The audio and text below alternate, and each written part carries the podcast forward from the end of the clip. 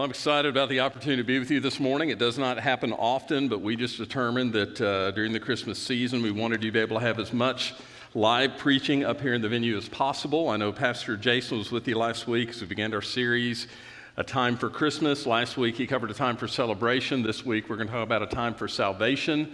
And then on the 27th, a time for reconciliation. Well, a lot of people would say it's the most wonderful time of the year, but maybe not for all the reasons in the iconic song sung by Andy Williams. By the way, that song was before my time. I just want to make that clear. Some of you in here, I'm not looking at anybody particular, uh, that was in your time. Well, it is certainly a most unusual uh, season, unusual time to celebrate Christmas in many places in our nation. Leaders are trying to cancel Christmas, or at least a religious expression of it. And let's be honest, it's not over health concerns. Long before the term cancel Christmas was coined, uh, there was definitely a Christmas cancel culture, a move to get the focus off Christ and to simply make this time of the year happy holidays. How many of you have been in stores recently or places of business recently and that's what you hear? Happy holidays, right? Well, let me just tell you, uh, you do not want to go anywhere with my bride that says happy holidays. Yesterday we went to. Uh, oh, I don't know where all we went. Went to Walmart, went to Sam's, a couple other places, went to eat. And every person she passed, be it a bag boy, a stock person, somebody pushing a cart, she made a point to say to them, Merry Christmas. Because that's what it's about. It's not about happy holidays. Well, we need to continually, um, because of the cancel culture toward Christmas, we need to continually uh, be reminded what God has done. And the message for Christmas, very simply, is stated, the message of Christmas, very simply, is stated in Luke chapter 2 and verse 11. The angel said, For unto you is born this day in the city of David a Savior, who's Christ the Lord. That's what Christmas is all about. It's about the birth of Jesus, it's about God making himself clearly known by sending his son. When, when Jesus came through him, we no longer have to wonder what God was like or what God had planned for us because God made that very clear in the person of Christ. And you know, we, we know the Christmas story so well and we've heard it so much, we probably don't think too deeply about Jesus coming. We, we probably don't ask many questions, and maybe we should. Have you ever thought that there are probably a lot of other ways that God could have forgiven our sin and made us right with Him and given us eternal life? Why did God, why did Jesus have to come and, and live or, or be born as a helpless baby? Why did He have to experience life as a human? Why did He have to, to suffer in order to save us? Why? Now, unless you have preschoolers, why is a great question, right? Mark Harris in 1993 wrote a very popular song called Strange Way to Save the World. If you know the song, it's from Joseph's perspective, it's as if he's there um, and, and the Christ child has just been born, and he has all these questions. He asks, Why me? I'm just a simple man of faith. Why him with all the rulers in the world? Do we really need another ruler in the world? He asks about Mary, why her? She's just an ordinary girl. And he, he finishes up his questioning by saying, Now, I'm not one to second guess what angels have to say, but isn't this a strange way to save the world? And indeed it is. But the ways of God, because we are finite humans intellectually and, and God is infinite, the ways of God can in, indeed seem strange. The prophet Isaiah said, speaking of God, My thoughts are not your thoughts, neither are your ways my ways, declares the Lord. For as the heavens are higher than the earth, so are my ways higher than your ways, and my thoughts than your thoughts. Paul echoed that same sentiment in the great doxology at the end of Romans chapter 11, where he writes, Oh, the depth of the riches and wis- of wisdom and knowledge of God! How unsearchable are his judgment, how inscrutable his ways. His paths are beyond tracing out. For who has known the mind of the Lord, or who has been his counselor? You see, God's plan for our redemption, for your redemption, for my redemption, God's, God's plan behind that first Christmas is unlike anything that, that we would have dreamed up. And we need to ask the question why did He do it that way? Now, as you know, if you read the Christmas story in, in your home on Christmas Eve or Christmas morning, the Christmas story is actually only detailed out in Matthew and Luke. Mark does not mention the birth of Jesus at all. The Christmas story actually is in John. You may not recognize it as that, but in John chapter 1, verses 1 through 3, and then I'm going to drop down to verse 14, John explains what happened at Christmas. John chapter 1, verse 1 In the beginning was the Word. That's Jesus. The Word was with God, the Word was God. He was in the beginning with God. All things were made through him. Without him was not anything made that was made. Verse 14 And the Word became flesh and dwelt among us, and we have seen his glory, glory as, glory of the only Son from the Father, full of grace and truth. John makes it very clear that Jesus was God. He has existed with God since the beginning. Jesus is the pre existent, eternal creator God. He said, Without him was not anything made that was made. In verse 14, that's the Christmas story. He became flesh and made his dwelling among us. The, the phrase made his dwelling among us, literally, if you were to translate it from, from the Greek to the English, is that he pitched his tent. Now, think about that picture for just a minute. Imagine that you're, you're, you're camping with family or with friends, and maybe because there, there are many of you, there are several tents, and you're all on one campsite with your different tents. And John is saying Jesus came and he pitched his tent right in the middle of your site. He made his dwelling, he lived among you. And when you think about camping, and camping in tents especially, it's pretty up close and personal. And John is saying that's what Jesus did. Well, why? Why, why did he do that? Why, why did it happen that way? I want to remind you this morning of four benefits that we have of Jesus coming to live among us. Four benefits. Number one, Jesus came to demonstrate God in terms that we can relate to. I said just a moment ago that we are, we are finite and we're trying to understand an infinite God. Well, Jesus came because of our finite minds and our incomplete understanding. Jesus came to bring God and the deep truths of God down to our level. He put the character and, and, the, and the being of God in a form that we would be able to understand. Now, let me ask a question here this morning. This is a very important theological question. Is there anybody in the room this morning that has never had baklava? Let me see your hands. You've, you've never had baklava. Is that Ben? Stand up, Ben.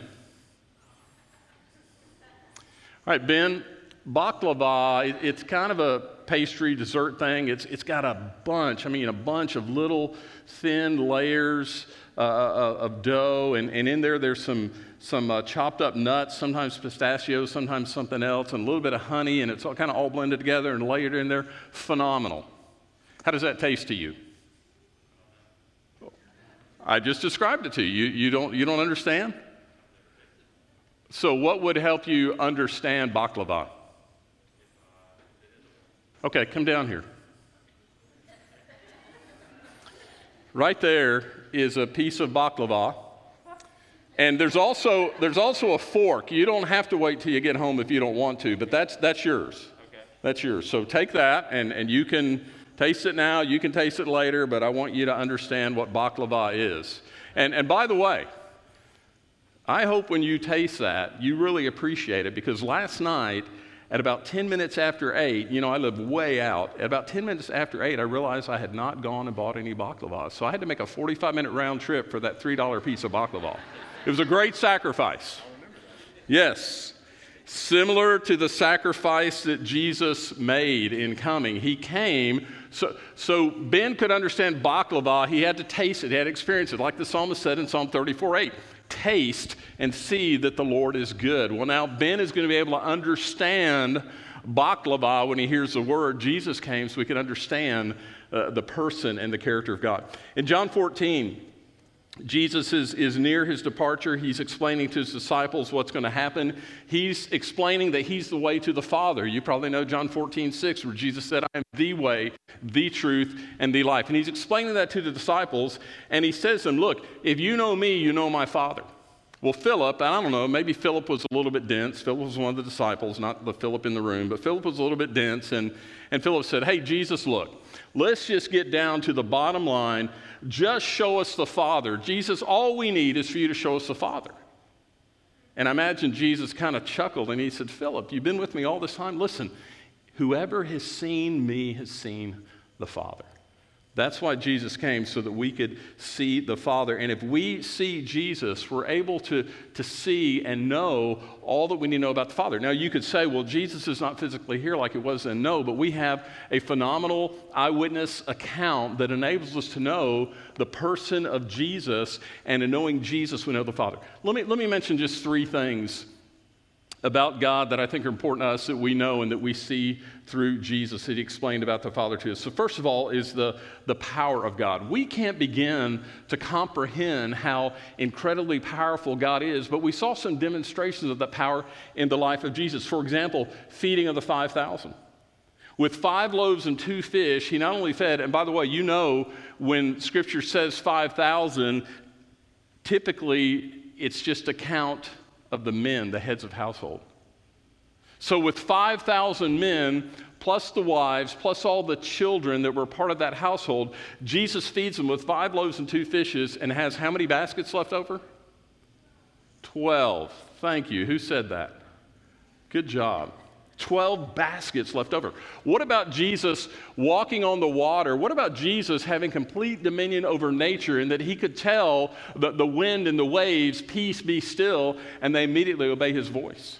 What about the raising of the dead? The, the, the woman from Nain who was, they were actually in the funeral procession on the way to bury her son who had been dead. And they're on the way to bury her son. And what does Jesus do? He interrupts the funeral procession. Imagine that happening today? I mean, if you were in a funeral procession and some guy comes up and begins to interrupt that procession, what are you going to do? Hey, come on, man, a little dignity here. No, Jesus interrupts the procession and raises her son from the dead. Jairus' daughter, Jesus raises her just by taking her hand, he raises her from the dead. And then what about Lazarus? Lazarus, he just spoke the word. Now, you see a couple things in his raising of Lazarus. Not only the power he has over nature and specifically over death, but you see the same power you see in creation where God just spoke and it came to pass. That's how powerful God is. All he has to do is speak, and Jesus demonstrated the power of God. Jesus also demonstrated for us the love of God. It's incredible when you read uh, the account of his time with the disciples, how incredibly patient he had to be with them. He loved them so much, he's incredibly patient with all the disciples. Peter, what about Judas? If you go back and read the account of the betrayal, when Judas betrayed Christ, Jesus continually on that night, also before them, but on that night, you can see specifically in Scripture, he continually was reaching out to Judas out of love, hoping that Judas would repent and change his ways. Jesus' love is demonstrated in his encounter with people like Zacchaeus. Zacchaeus was pretty much the lowest of low. In Jewish society, he was scum because he was a tax collector, turncoat, a traitor on his own people. He became wealthy off the backs of his own people. And yet, Jesus had incredible love for Zacchaeus, even went and dined in his home, knowing that people would speak things about Jesus and say things about his reputation. What about his love when you think about the woman caught in adultery? that they came and brought that woman to him, and she should have been stoned according to the law, and yet he turned the tables on her accusers. One by one they left. And then what does he say to the woman? Here's a woman whose sin, she's been caught in the very act of sin, certainly not the first time, and her sin was going to cost him to suffer greatly and to die the most horrible form of death known to man at that time, crucifixion. And what does he say to her? Where are your accusers? Oh, they're all gone, sir. Well, neither do I condemn you. Go and sin no more. He wasn't saying your sin doesn't matter. He told her she needed to repent, but he didn't hold her sin against her. He demonstrated incredible love for her. What about the fact from the cross? Jesus prayed about those who were putting him to death, those who had tortured him. He prayed for them, Father, forgive them. In Jesus, we see the power of God and we see, and we see the love of God on display. Ever been to a foreign country where you didn't know anything of the language and you didn't know anyone who knew anything of the language? I remember my first trip, this has probably been 25 years ago, going down to Mexico we began our work uh, down in Mexico. And there was a guy named Carlos Ichter. Years ago, Carlos Ichter was a worship pastor here, and Carlos was with the IMB at this point, and Carlos and I were going down there. And Carlos got in the front seat when we arrived. He got in the front seat with the pastor. I was in the back seat. And I would occasionally have to go, hey man, what's going on? because I couldn't make heads or tails out of it. Now, I've learned in all those years of going to Mexico and Peru, I've learned enough Spanish to get me in a whole lot of trouble. But back then, I didn't know a word. Well, just as I needed, I, I, was desperate to know what was going on. I needed Carlos to explain things to me. Jesus, in his coming, took concepts of God that were like a foreign language to us, and he became the translator for us. So, Jesus has come not only to be the translator, not only to communicate what God is like to us, but secondly, Jesus came to identify with us. Hebrews 4:15, the writer of Hebrews says, "We don't have a high priest, he's referring to Jesus. We don't have a high priest who is unable to sympathize with our weaknesses, but we have one who in every respect has been tempted as we are, yet without sin." What's he saying? Well, we know that Jesus came. What we celebrate at Christmas is, is the birth. He was born as a helpless baby. He limited himself to a human body. Think about that. He had to be fed. His diaper had to be changed. He had to grow through childhood and, and the turbulence of adolescence, the awkwardness of adolescence, and into adulthood. And, and in that process of being made a human and, and growing up in a human body, he experienced all the things that we experience. He got weary. He got tired. He got sick. For 33 years, Jesus felt everything we felt, and it says here in Hebrews 4:15, even that he was tempted without sin, but, but he was tempted. So Jesus demonstrated to us that God understands us. He understands the struggles we go through. That's why the psalmist was able to say in the 55th Psalm that you could cast your burdens on the Lord. Why? Because he totally gets it. He understands your burdens, He understands the struggles. You ever been at a point in your life and you're really struggling, and, and someone, uh, maybe a well meaning friend, said to you, I know how you feel. But you know that they can't possibly know how you feel unless they have walked where you have walked. Listen, when Jesus said, says to you, I know how you feel, he knows how you feel. He understands every struggle, every difficulty that you face.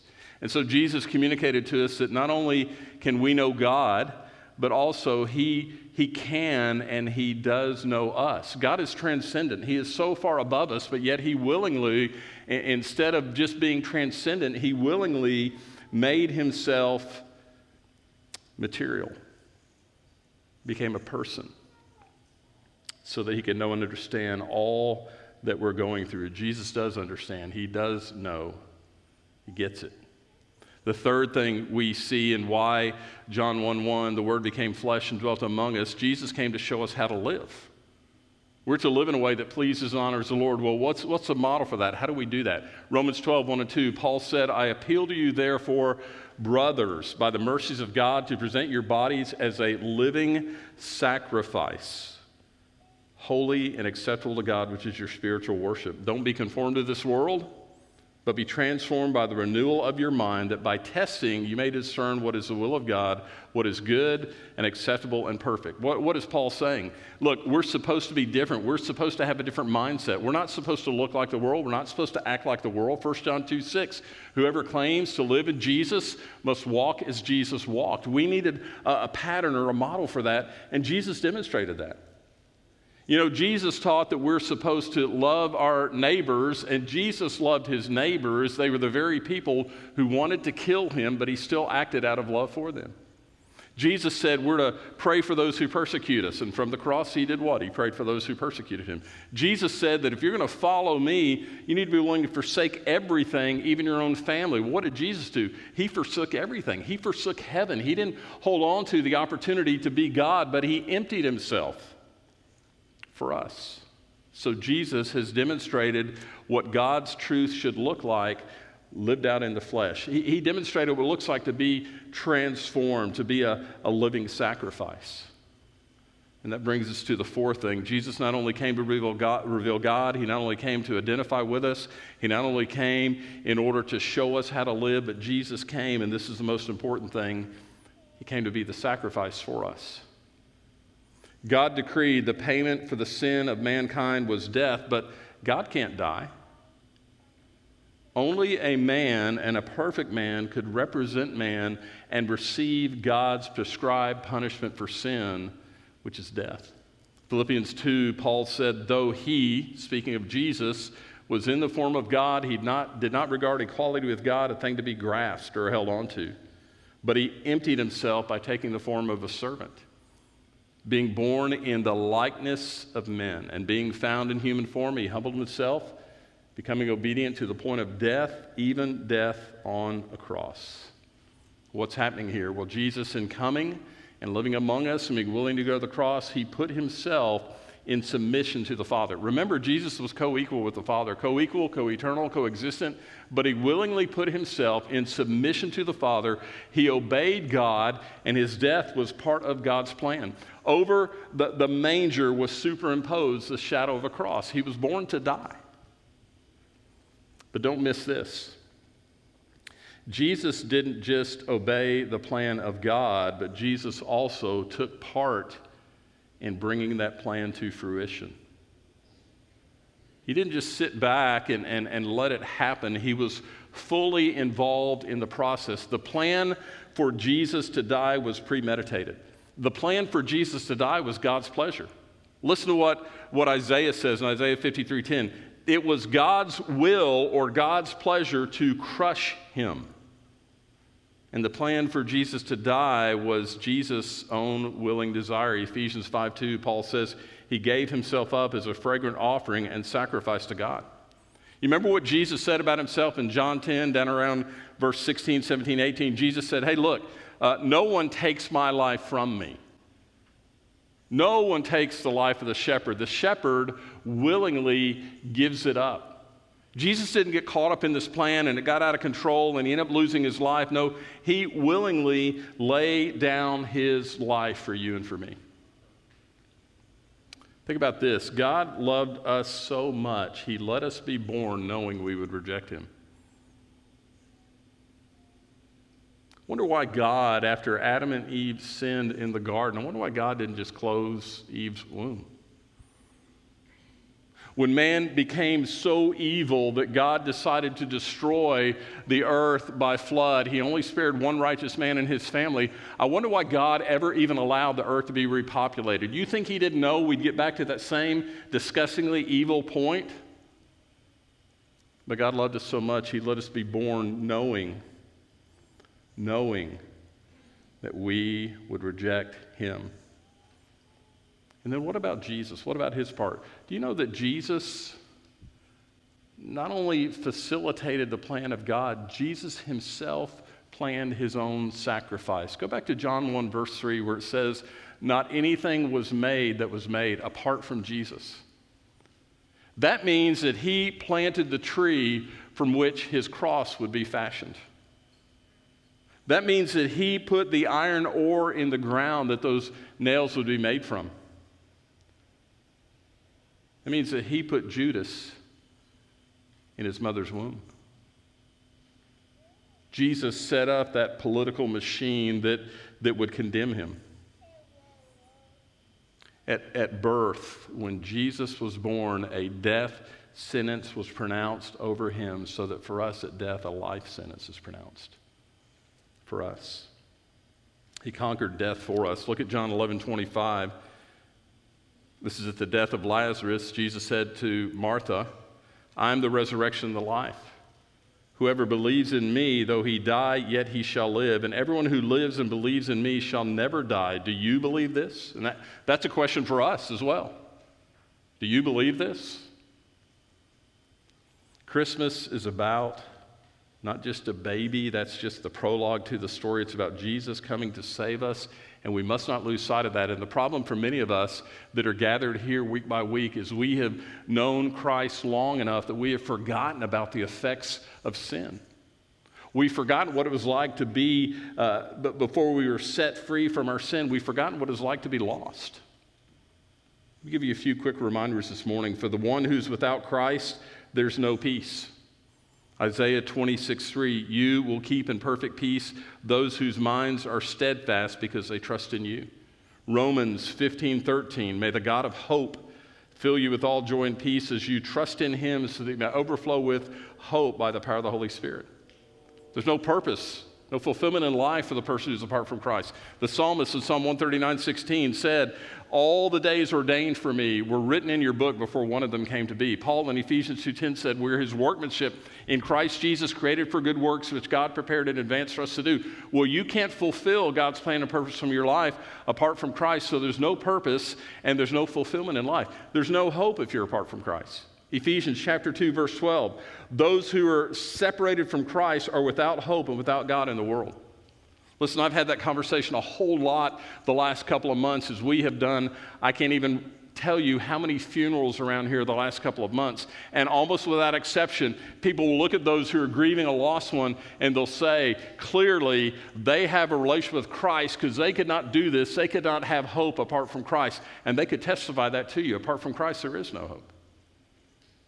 The person without a relationship with Christ has no security in this life. Thank God for us that Jesus said that if, if you're in my hand, I'm in the Father's hand, and nothing, nothing can snatch you out of the Father's hand. But the person without Christ has no security. The person without Christ is under judgment and under wrath, and they are condemned. John 3:36, John said, Whoever rejects the Son will not see life, for God's wrath remains on them. Paul in Romans chapter 2 and verse 5, because of your stubbornness and your unrepentant heart, you're storing up wrath against yourself for the day of God's wrath when his righteous judgment will be revealed. And then that wrath leads to what? An eternal death. An eternity in hell, not only suffering physically, but separated from God.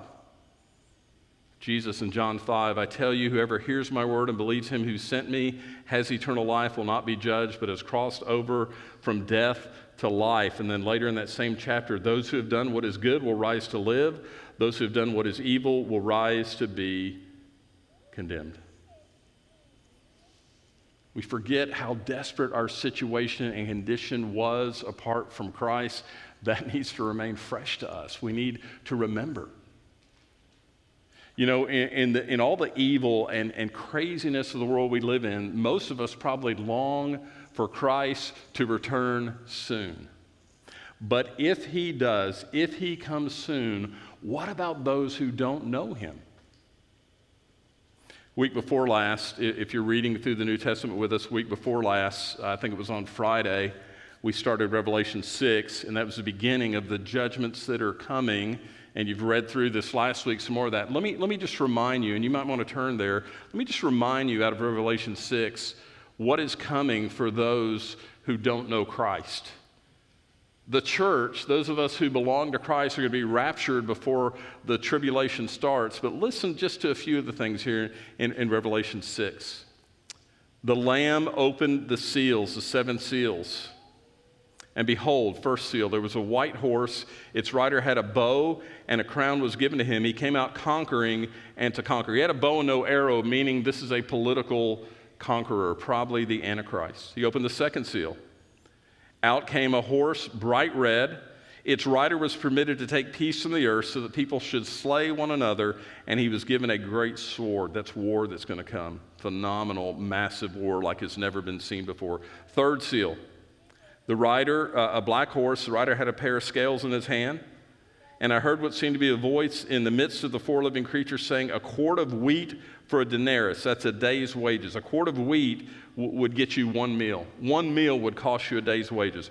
A quart or three quarts of barley, that's three meals for a day's wages. Do not harm the oil and wine. Meaning, there's going to be this incredible famine. Even if you can spend your entire day's wages on wheat or barley, you're not going to have oil to make anything with it. You're not going to have wine, nothing to drink. Fourth seal pale horse. The rider's name was Death, and Hades followed him. They were given authority over a fourth of the earth to kill with the sword, with famine, and with pestilence and wild beasts. That's pestilence and wild beasts. That's the plagues and the attack by wild beasts that is going to follow all of this war and all of this famine. The fifth seal refers to the, the, those who've been martyred during the tribulation, asking God, when is this going to come to an end? Uh, the sixth seal, verse 12, a great earthquake. The sun became black as sackcloth. That's from all the dust and all the ash. The moon became like blood. Listen to this. Imagine how frightening this would be to experience this. The stars of the sky fell to the earth as a fig tree sheds its winter fruit when shaken by a gale. In other words, lots of stars going to be falling to the earth. The sky vanished. It literally rolled up like a scroll. Every mountain and island was removed from its place. And look what happens the kings of the earth, the great ones, the generals, the rich, the powerful, and everyone, slave and free, hid themselves in caves among the rocks of the mountains, calling on the mountains and rocks, Fall on us and hide us from the face of him who is seated on the throne from the wrath of the Lamb. For the great day of wrath has come. Who can stand? You know what's happening? They were so frightened that rather than be killed uh, or, or face the wrath of the Lamb, they would rather be killed. They would rather die.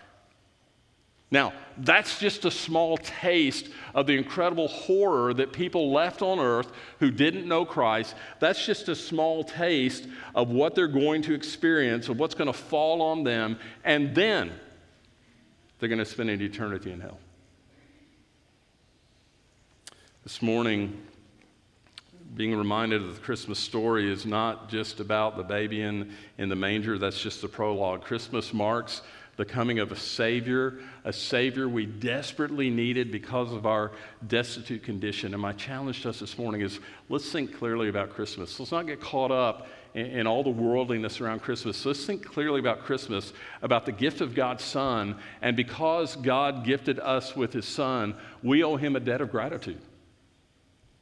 And most importantly, as we think about Christmas and what God has done, let's think about those who don't know about that gift and our responsibility because we've been blessed to be a blessing and to share that gift.